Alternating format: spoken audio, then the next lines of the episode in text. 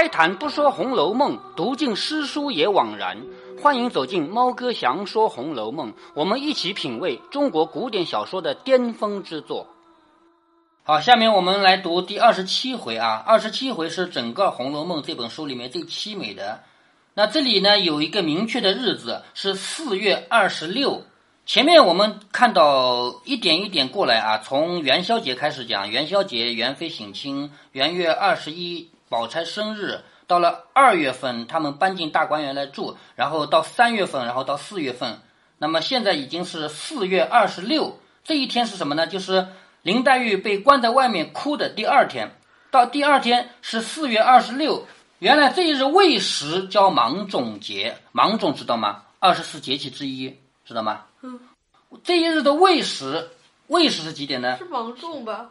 哎，芒种。原来这一日未时叫芒种节，未时是几点呢？就是下午两点啊。上古风俗，芒种还有呃时间，二十四节气都有时间的呀，几点几分都有。古代没有这么精确，咱们现在你去翻日历就知道了啊。比如说立春是今日几点几分立春，是精确到一个时刻的啊。因为二十四节气怎么来的，你知道吗？就是太阳，就是太阳在天空中的位置，其实就是地球在宇宙中的位置。一年分二十四等分嘛，这肯定能分出一个精确的时间来的嘛。上古风俗，凡交芒种节这一天，都要摆各色的礼物，见花神。什么意思呢？因为芒种一过啊，就是夏天了，那些花呢就会掉落。整个春天是鲜花盛开的季节嘛，芒种一过就要进入夏天，那么多的花要掉，所以呢要送花神，花神来过了，现在要走了，所以要把它送走，所以他们要摆出那么多的礼物来祭奠。然闺中更兴这种风俗，所谓闺中就是那些没嫁人的女孩儿啊，她们更兴这种风俗，所以大观园中之人都早早的起来了。那些女孩子们，有的用花瓣、柳枝编成轿马的，就是用花瓣啊，还有柳树枝条啊，做成轿子啊、马啊。我估计不是做的真轿子那么大，马那么大，那不可能。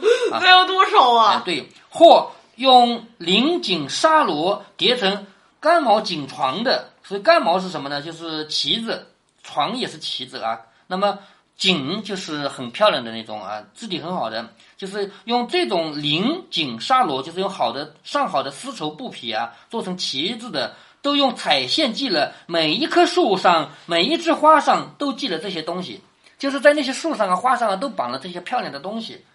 满园里绣带飘飘，花枝招展，更兼这些人打扮的桃羞礼让，艳妒英残，一时也道不尽。桃羞礼让，艳妒英残，桃李两种植物啊，就他们的打扮太美了，连桃和李都觉得羞愧了。那个燕和鹰呢是两种动物，燕也妒忌，鹰也惭愧了，所以很美嘛，是吧？且说宝钗、迎春、探春、惜春、李纨、凤姐儿，还有巧姐。乔姐这个名字其实在这里不该写啊，因为乔姐的名字还没取呢啊，后面才会取到这个名字。那作者在这里写了一点小小的错误。还有乔姐，还有大姐香菱与众丫鬟们在园内玩耍。什么还有大姐？呃，大姐是谁我也搞不清楚。其实大姐一直就是乔姐，就是提到王熙凤的那个小孩，一直叫她大姐大姐的。后来有了名字才叫小乔姐啊，所以这里很有可能是作者写的一个错误。独不见林黛玉，就是这么多人在一起玩，唯独不见林黛玉。迎春说：“林妹妹怎么不见？好个懒丫头，这会子还睡觉不成？就是这么懒啊！我们都出来送花绳了，她还在睡觉吗？”宝钗说：“你们等着，等我去闹了她来。什么叫闹了她来？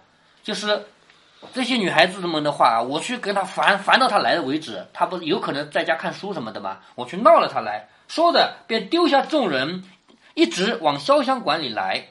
正因为别人在那儿玩，薛宝钗一个人独自来找林黛玉，所以她有一个单独出现的机会了吧？所以接下来要发生我们我说过的惊心动魄的一幕，就是她嫁祸于人的事情了啊！正走着，只见文官等十二个女子也来了。文官，他十二个唱戏的都叫官，文官、方官、灵官，很多官啊，都叫这个十二个唱戏的女孩子，她们也来了，上来问了好，说了一回闲话。宝钗回身指着说。他们在那里呢，你们找他们去吧。我叫上林姑娘就来。就是他跟这十二个唱戏的人说：“你到那里，你们到那里去吧，都到一起玩。我去叫了林姑娘就来，说的便尾移往潇湘馆来。尾移就是弯弯曲曲的嘛，因为路不直嘛。忽然抬头见宝玉进去了，宝钗便站在低头想了想。宝玉和林黛玉从小是一块长大的，他兄妹间多有不避嫌疑之处，嘲笑喜怒无常。却林黛玉素习猜忌，好弄小性。此刻自己也去的话，一则宝玉不方便，二来林黛玉要嫌疑。算了，我还是不进去吧。于是他抽身回来了。他是想进潇湘馆去找林黛玉的，可是他还没进去，看到贾宝玉先进去了。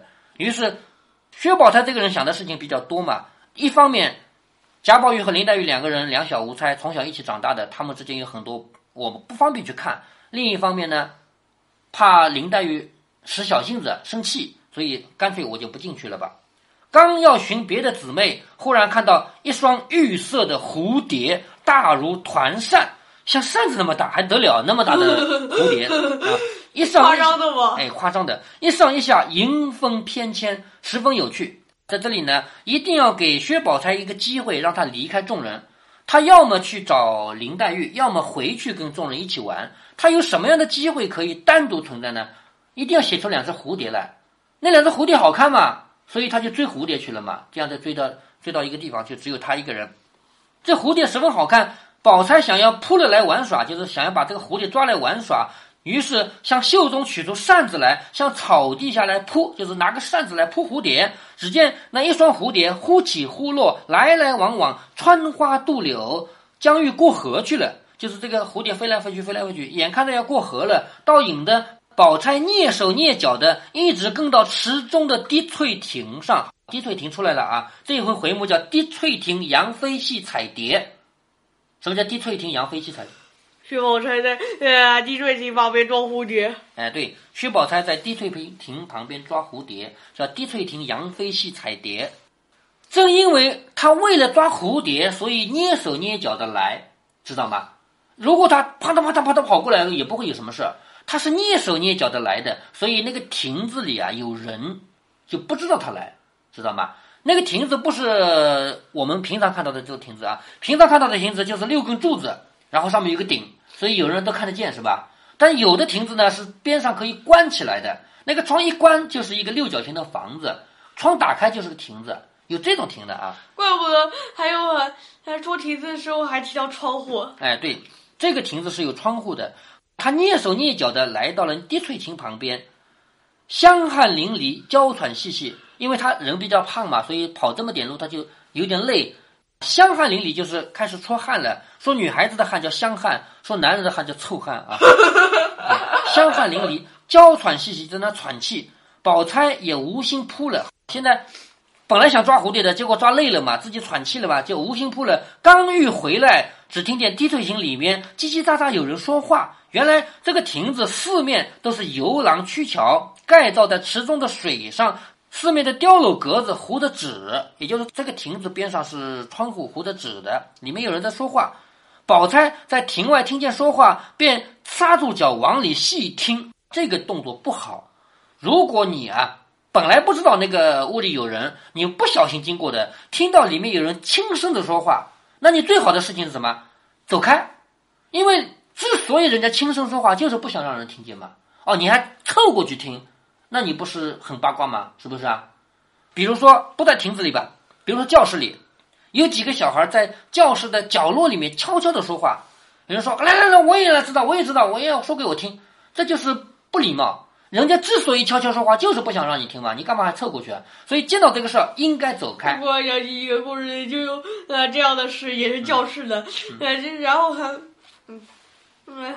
然后等他这个呃人来了以后，那大家马上散了。哎，对，所以我们平常啊，如果在教室里，在哪个地方看到有几个人躲在一个角落里轻轻的说话，你最好的做法就是假装不知道，走开，因为你去了也是自讨没趣。人家轻轻说话就是没打算让你知道，你还去来来说给我听听，然后他就他们就不说呗，是不是啊？那。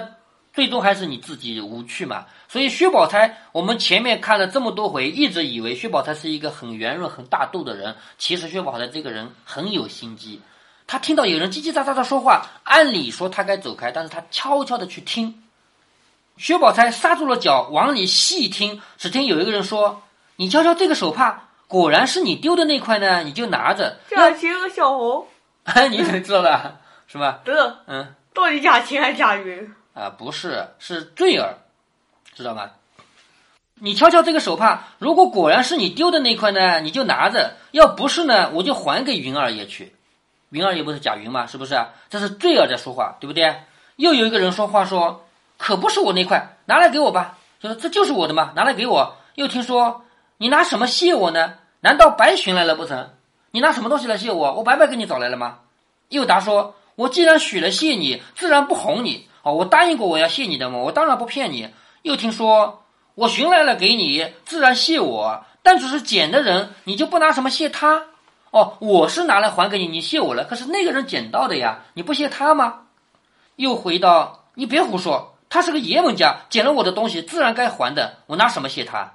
就是那是个男的嘛，男的他捡了我东西，该还给我的嘛，我拿什么来谢他？又听说你不谢他，我怎么回他呢？况且他再三再四和我说了，如果没有谢，不许我给你。就是如果你不谢他的话，我这个东西不给你，是吧？半晌又听见答道：“也罢，拿我这个给他，算谢他的吧。”他们俩交换信物了吧？其实我前面跟你讲过，他贾云送过来的这个手帕根本就不是小红丢的，是贾云自己的，明白吗？小红明知道这个事儿，他就说这个是我丢的，其实他就收了贾云的礼物。现在他们俩就等于是交换了一块手帕，是不是啊？送明白吗？哎，现在你说这个坠儿还问他要谢，说你不谢他的话，我这个不能给你啊。然后又听说也罢，拿我这个给他，算我谢他吧。你要告诉别人呢，必须发个誓，就是这个事儿只能你知道，你一定要发个誓，不能告诉别人。就是小红和贾云两个人偷偷的交换东西，这种事情是不允许的，知道吗？在古代社会不允许。我前面跟你不说了是，现在他俩身上都有对方手帕吗？而且呃不会被别人知道。啊，对呀、但是现在坠儿要的东西啊，坠儿要东西，那就只好再给一个了，是不是啊？所以现在坠儿作为唯一知情的人，他要他发誓，你不能告诉别人这种事情我。我们后面还会看到啊，超检大观园就是因为有人互相送东西，结果把人赶走，而且自杀了。这种事情有什么了不起的？我送个东西给你有什么了不起的？但是在古代不允许，这种事情是很严重的事情。后来居然闹到自杀的地步，你知道吧？很很严重啊！所以他要发誓，不能告诉别人。又听说我要告诉给一个人，就长一个钉，日后不得好死。这个话肯定是罪儿在说，是不是啊？又听说，哎呦，咱们只顾着说话，看有人来悄悄的在外头听见，不如把这个格子推开，便是有人看见咱们在这里，他们只当我们说完话呢。他走到跟前，咱们就看见了，就不用说了。他们突然领悟了，隔着窗子，万一有人怎么办？咱们把窗子推开啊！推开的话，一方面外面人看到我们，他也知道我们在说话的话，听不见，以为我们说完话；而我们呢，看到外面有人，咱们不说不就行了吗？是不是？所以要推窗子了吧？窗子一推的话，外面不有一个人吗？对不对？可是他们想到这一点已经来不及了。他们来不及了，而且这个时候薛宝钗也来不及了。薛宝钗在外面听见这个话，心里吃了一惊，心想：怪到从古到今那些奸淫盗狗的人，心机都不错。这一开看到我在这里，他们岂不臊了，就是害羞了。这里有一个叫奸淫狗盗啊，你看奸淫狗盗是什么词啊？都不是什么好词。奸坏人，淫淫乱，狗骂人的嘛，盗就是偷的嘛，是吧？奸淫狗盗，也就是说，在薛宝钗眼里，拿两个人悄悄的交换礼物这种事情，属于奸淫狗盗，是很坏的。所以你现在能理解为什么这种事情被抓住要自杀吗？能理解了吗？这个事情是在那个时候是很不允许的事情。而薛宝钗是一个正统人物啊，薛宝钗跟林黛玉不一样，林黛玉就知道了也无所谓，他肯定不会说人家奸淫狗盗，是不是啊？但是薛宝钗就这么想，她说难怪从古到今那些奸淫狗盗的人心机都不错，这一开看到我在这里，他们不是要害羞吗？那刚才说的话，大体是房里的，大体是宝玉房里红儿的声音。他这个人素来眼空心大，什么叫眼空心大呢？就是心高气傲，是个头等刁钻古怪的东西。说人家是什么什么东西啊？刁钻古怪的东西。今儿我听了他们的短儿，今天我听了他们不该给人听到的话，就我听了他们的短儿，一时人急造反，狗急跳墙，不但生事，而且我还没去。就是他们这个话被我听到以后，他们又害臊，然后他们要急，一急的话要狗急跳墙，那我还没好处呀。这个是我就倒霉了，是不是？他们万一狗急跳墙闹起来的话，我为什么丫鬟闹起来，他主人又怎么了？丫鬟闹起来，如果寻死呢，主人能就虽然不要你偿命啊，但是你毕竟也是因为你而起的嘛，是不是啊？所以他在想着这个事情对我来说也没好处，如今被赶着躲了，料也躲不及，少不得要使一个金蝉脱壳的法子，他要嫁祸给人了，你知道吧？话未想完，只听咯吱一声。宝钗便故意放慢脚步，笑着说：“平儿，我看你往哪躲。”平儿这个平儿不是王熙凤那个平儿，是平平林黛玉这个平儿，知道吗？好，我刚才说过了啊，他在零点一秒钟之内就能想到一个嫁祸于人的，他一下子就把这个祸给嫁给了林黛玉了，知道吗？一听到里面咯噔一声推开了，他就喊：“平儿，我看你往哪里躲。”一面说，一面故意往前赶。那亭内的红玉和坠儿刚刚一推窗，只见薛宝钗如此说的就往这边赶，两个人都吓愣了。宝钗反向他们两个人说：“你们把林姑娘藏在哪里了？”就是反过来问他们：“你们把林姑娘藏在哪里了？”你看他这个反应多快呀，是不是？坠儿说：“何曾见到林姑娘了？”宝钗说。我才在那边看到林姑娘在这里蹲着弄水的，我要悄悄的来吓她一跳，还没走到眼前，她倒看见我了，朝东一绕就不见了，别是藏在你里头了。一面说，一面故意到里面去寻了一寻，抽身就走，假装到里面去转一圈，再找找人。口内说，一定是又钻山洞去了吧？遇见了蛇，咬一口就罢了。一面说一面走，心中又好笑，这件事算是遮过去了。不知道他们两个人怎样？对于他来说。唉，这件事算是遮过去了。可是他不想想林黛玉怎么办？林黛玉就被你嫁祸了，是不是？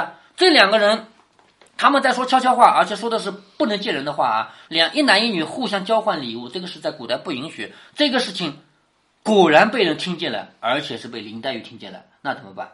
是不是啊？所以这两个人要倒霉，林黛玉也要倒霉。他就在这个零点一秒时间内就嫁祸于人，直接给推卸掉了。这就是薛宝钗。让我们大惊失色的地方，前面读了二十几回书，我们也不知道薛宝钗究竟有多假。这回你知道了，这个人很假，而且可以说很坏，对吧？谁知红玉听了宝钗这个话，便信以为真，让宝钗去远了，便拉着坠儿说：“了不得了，林姑娘都在这里，一定听了话去了。”坠儿听说，也半日不言语。红玉又说：“这可怎么样呢？”坠儿说：“就是听了，管谁心疼。”个人干个人的就完了，就是听到了一声了不起，因为这个事不是坠儿自己的事，这是红玉的事，对不对啊？红玉跟人交换礼物嘛，对不对啊？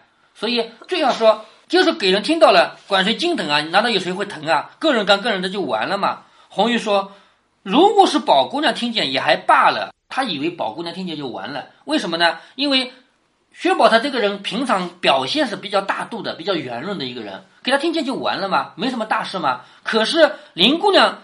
嘴里爱刻薄人的，心里又细。她一听见倘或走漏了风声，怎么办呢？在这帮人眼里，原来宁愿给薛宝钗听见，也不愿意给林黛玉听见。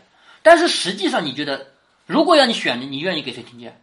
林黛玉。对呀，因为林黛玉这个人内心是好的呀，不会害你啊，是不是啊？而薛宝钗这个内心不好呀。但是薛宝钗善于伪装，所有的人都以为薛宝钗是个好人。他说，如果真的让薛宝钗听见，那倒好了。是吧？可惜的是被林黛玉听见了。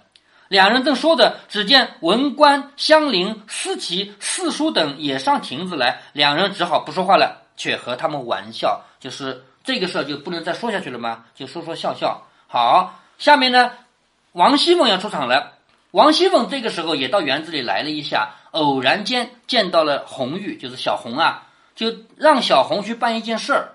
结果因为这个事儿办的实在太好了，太有。漂亮了，就办的很完美。王熙凤说：“以后你就跟我吧。”从此以后，小红就成了王熙凤的丫鬟。这个细节在后面会提。好，我们先休息一下。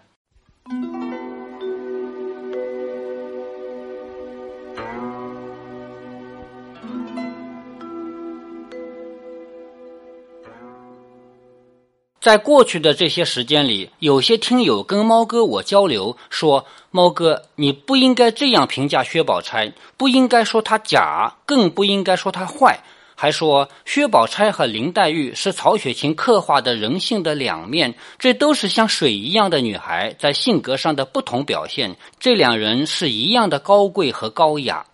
但是猫哥在这里必须重申一下我的三观：一个人如果听墙根，从我的观点里是绝不饶恕的。远的不说，就在《红楼梦》内部，薛宝钗的这一举动，她连袭人都不如。袭人在发现别人正在说的不该被自己听到的话的时候，她是故意、刻意、特地、重重的走出声音来的。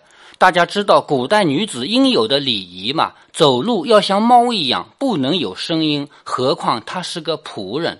对呀，他违反了礼仪，目的就是在提醒对方：我来了，你们停止不应该讨论的话题，免得让我听见，大家都尴尬。薛宝钗扑蝴蝶来到滴翠亭旁边，听到有人在窃窃私语。她第一可以做的是蹑手蹑脚的离开，挥挥衣袖，不听一声八卦；第二可以做的是故意弄出点声音来，让对方停止讨论，而他偏偏要轻轻地凑过去听听。这样的举动代表什么样的人品？我不相信曹雪芹达不到我的高度，我不相信曹雪芹为了铺叙情节而写了这么一个闲笔，我更不相信小红在宝钗走了以后的哀叹是曹雪芹随手写的玩玩的。在我们日常生活中，猫哥我可以算是最不八卦的人了。首先，我只要发现别人在头碰头窃窃私语，我一定会走开；走不开，我就弄点声音出来。第二，如果有人神秘兮兮的来跟我窃窃私语，我一定会阻止他，不让他开口。但是这个世界上像猫哥这样的人肯定是少数，而八卦满天飞的那种人恰恰是多数。我当然不想改变这个世界，我也没这个能耐。但是我可以让任何尴尬都与我无关，也有的时候，偏偏有些事情我才是知情者。面对跑来向我打听消息的人，我一概是拒绝开口的。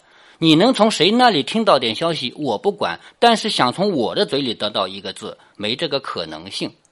我突然之间想到一个笑话，好像是哪个网上看到的短笑话。笑话说。有人轻声的问他一件事情，他假装神秘兮兮的压低了声音说：“我告诉了你，你能保守秘密，一个人也不告诉吗？”那个人连忙点头：“嗯嗯嗯，我能，我能。”这个人对他说了三个字：“我也能。”哦，对了，在结尾做一个科普：二十四节气中的任何一个，并不是指一天。比如说，清明节是某一天，但是清明这个节气是精确到几点几分几秒的，是一个严格的可以算出来的时刻点。